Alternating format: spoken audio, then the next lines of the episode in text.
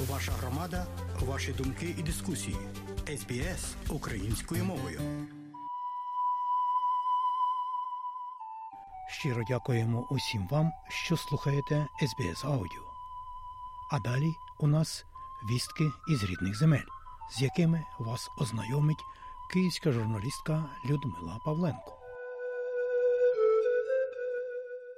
Мюнхенська безпекова конференція представила свою щорічну доповідь про міжнародну безпекову ситуацію. Там окремий розділ присвячено Україні та наслідкам російського повномасштабного вторгнення. Автори доповіді зазначають, що Україна є основною мішенню для спроб Росії змусити пострадянські країни повернутися до проросійської орбіти шляхом скоєння російськими армійцями воєнних злочинів. У доповіді відчувається певна втома заходу від війни в Україні, але одночасно зазначається, що допомогу Києву треба подвоїти, аби підтримати її на тлі агресивних планів Кремля. Коментар до доповіді надав виконавчий директор центру прикладних політичних досліджень Пента Олександр Леонов. Цього разу він наголошує на тому, що Україна має бути в НАТО, і тільки це забезпечить е, безпеку і країни, і континенту. Але тут же зазначається, що мовляв, е, треба домовлятися, треба шукати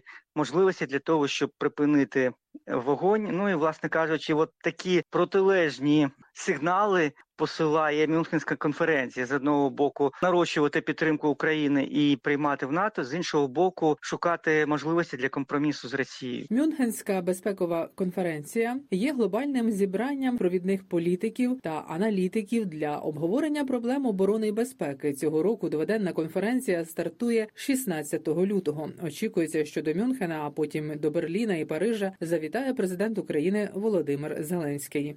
До протиповітряної та протиракетної коаліції навколо України доєдналися 15 країн. Головують у ній Німеччина, Франція та Сполучені Штати Америки. Повідомив міністр оборони України Рустам Умеров за підсумками чергового засідання у форматі Рамштайн. Також там йшлося про підготовку до передачі Україні винищувачів F-16. на базі контактної групи з питань оборони України в форматі Рамштайн існують коаліції різних типів озброєння, зокрема також артилерії авіації, дронів та інші. Коаліція по протиповітряній обороні будуть надаватися як і системи, так і ракети.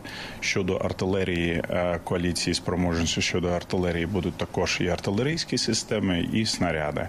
Підписуємо е, також дронову коаліцію, відкриття дронової коаліції, де е, будуть декілька напрямів, тобто виробництво дронів будуть надаватися системи, фінансова підтримка щодо виробництва цих дронів як в Україні. Україні, так і поза межами України. Головнокомандувач збройних сил України Олександр Сирський заявив, що російсько-українська війна має закінчитися виходом України на свої кордони. каже, що інші варіанти не розглядаються. Про це він сказав у інтерв'ю німецькому телеканалу ZDF. Головнокомандувач також зазначив, що основна задача і цінність це життя українського солдата, офіцера тих бойових підрозділів, які безпосередньо виконують бойові завдання.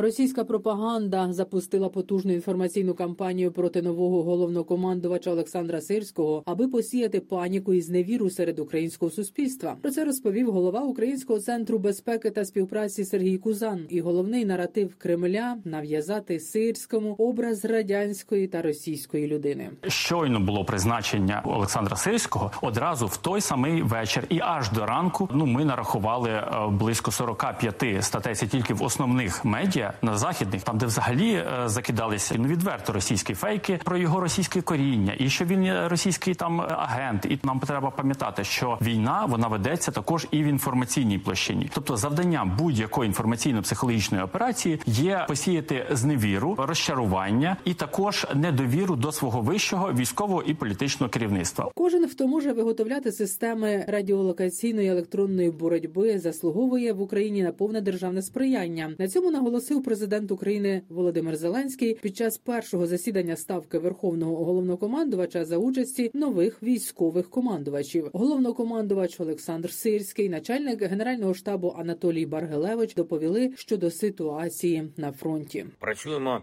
і над комплексами РЕП, і над комплексами ЗРК.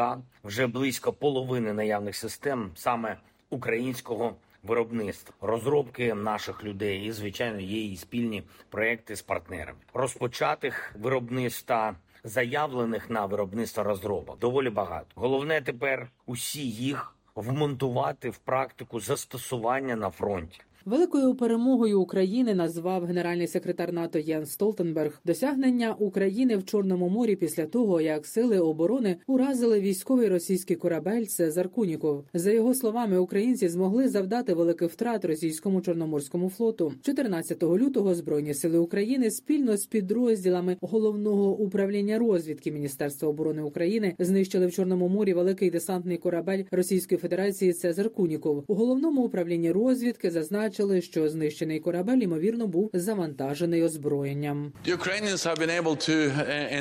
uh, Українцям вдалося завдати великих втрат Чорноморському флоту Росії. Їм вдалося витіснити флот Росії із західної частини Чорного моря, і це велике досягнення та велика перемога для українців.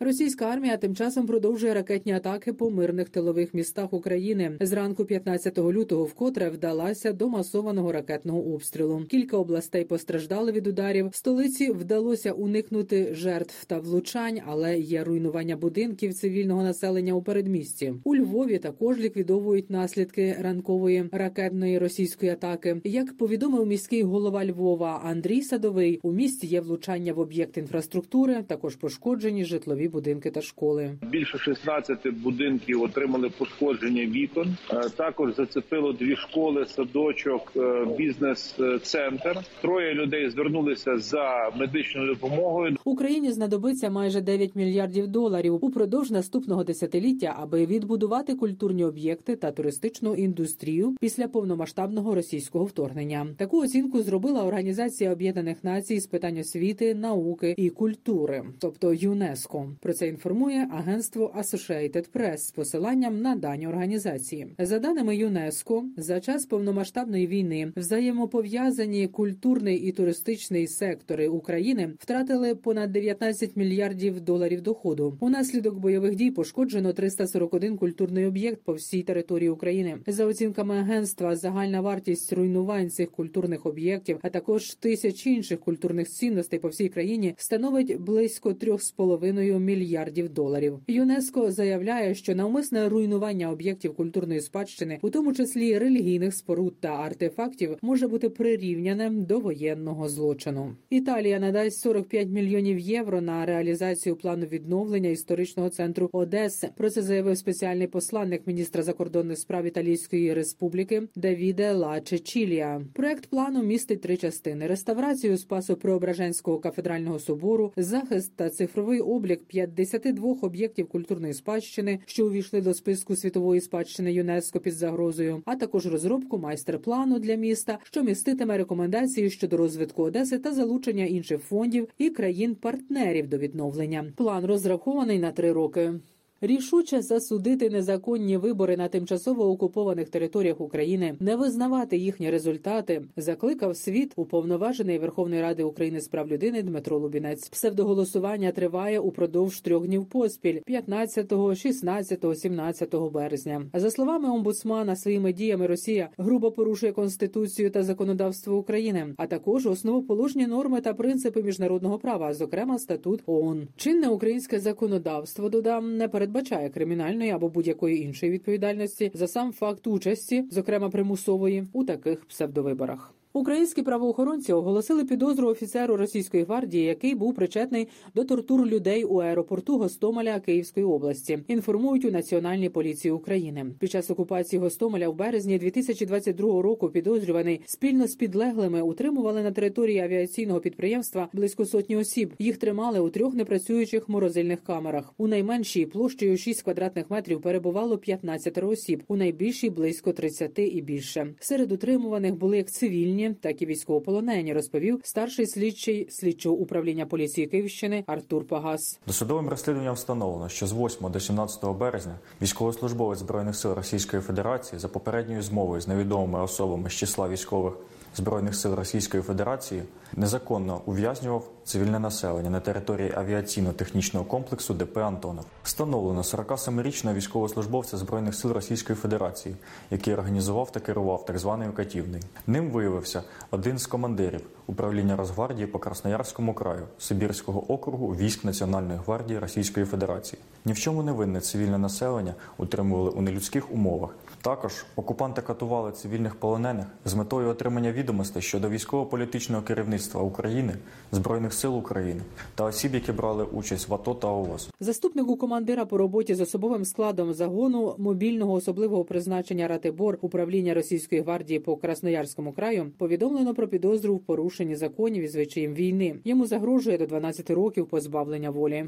Скоєні російськими загарбниками на території України воєнні злочини увійшли до архіву чорний реєстр випадків страт, катувань і жорстокого поводження з цивільним населенням на тимчасово окупованих територіях України. Як розповіла в ефірі Суспільного менеджерка правозахисної асоціації Rights Анастасія Малинка, всього за півтора року війни зібрано більше 400 випадків катувань на тимчасово окупованих територіях, зокрема в Херсонській, Київській, Харківській, Запорізькій, Чернігівській, Сумській, Миколаївській, Донецькій та Луганській областях, а також в Автономній Республіці Крим. За її словами, головна мета архіву створити книгу пам'яті, що збереже інформацію про масштаб злодіянь проти цивільного населення на окупованих територіях, і може бути використана в міжнародних судах. З реєстром злочинів можна ознайомитися на сайті організації Free Rights.